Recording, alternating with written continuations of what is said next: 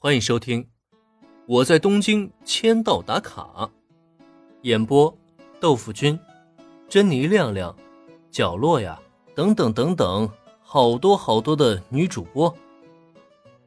平泽优的拒绝，林恩前辈实在是太奢侈了。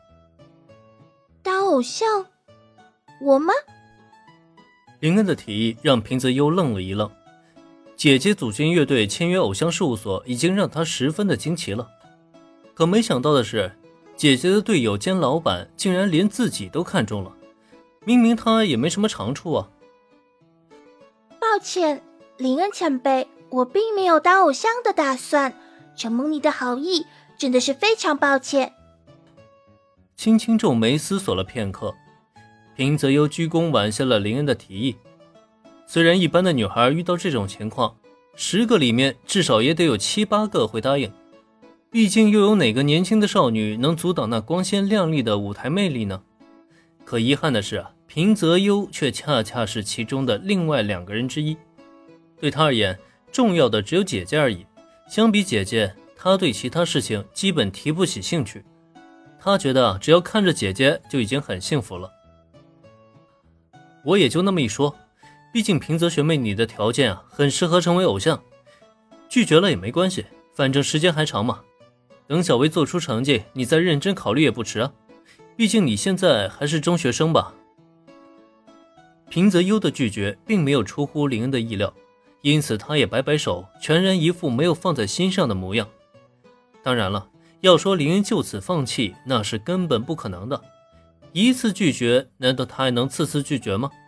等以后有机会再继续邀请呗。谢谢你，林恩前辈。听到林的话以后，平泽威暗暗松了一口气，他就怕自己拒绝会惹得对方生气。不过还好，这位林恩前辈看上去很大度。自从进入林恩的公寓以后，平泽优就一直暗中观察他。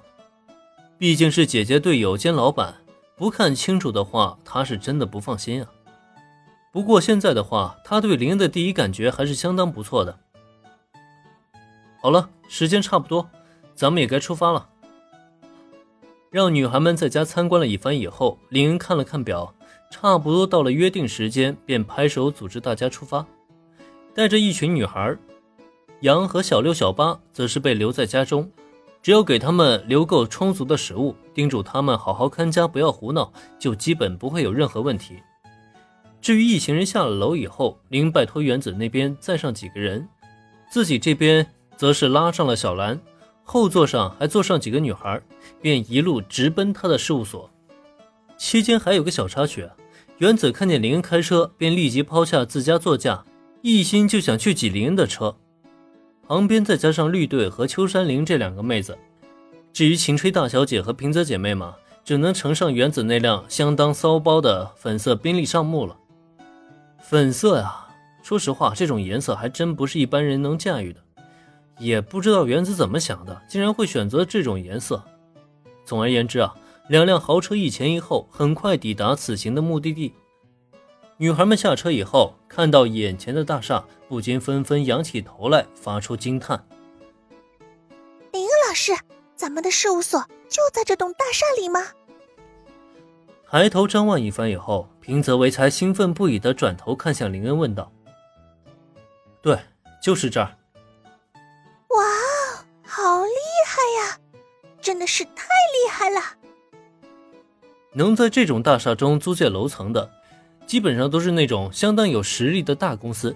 当然了，小公司也不是不能租，但即使是租啊，估计也只能租得起一两间小房间。”毕竟这里的租金可真不是说笑的呀！平泽威在知道自己签约了偶像事务所以后，还专门上网查找了关于偶像事务所的资料以及偶像们的现状。那些大型的偶像事务所就不用说了，肯定是相当的漂亮。但如果换成那些小事务所呢？说真的，就真的是一言难尽了。偶像们的练习需要租借大型事务所的练习场地。员工的工作地点甚至都放在了住宅楼的套间中，偶像界的生存是相当的残酷。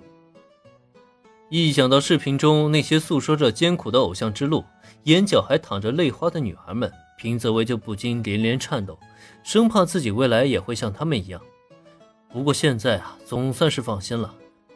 林老师既然都在这么厉害大楼里租借了办公室，那他的偶像事务所怎么也比视频中那些套间强得多吧？平泽唯是一边感叹，一边的暗暗放下心来。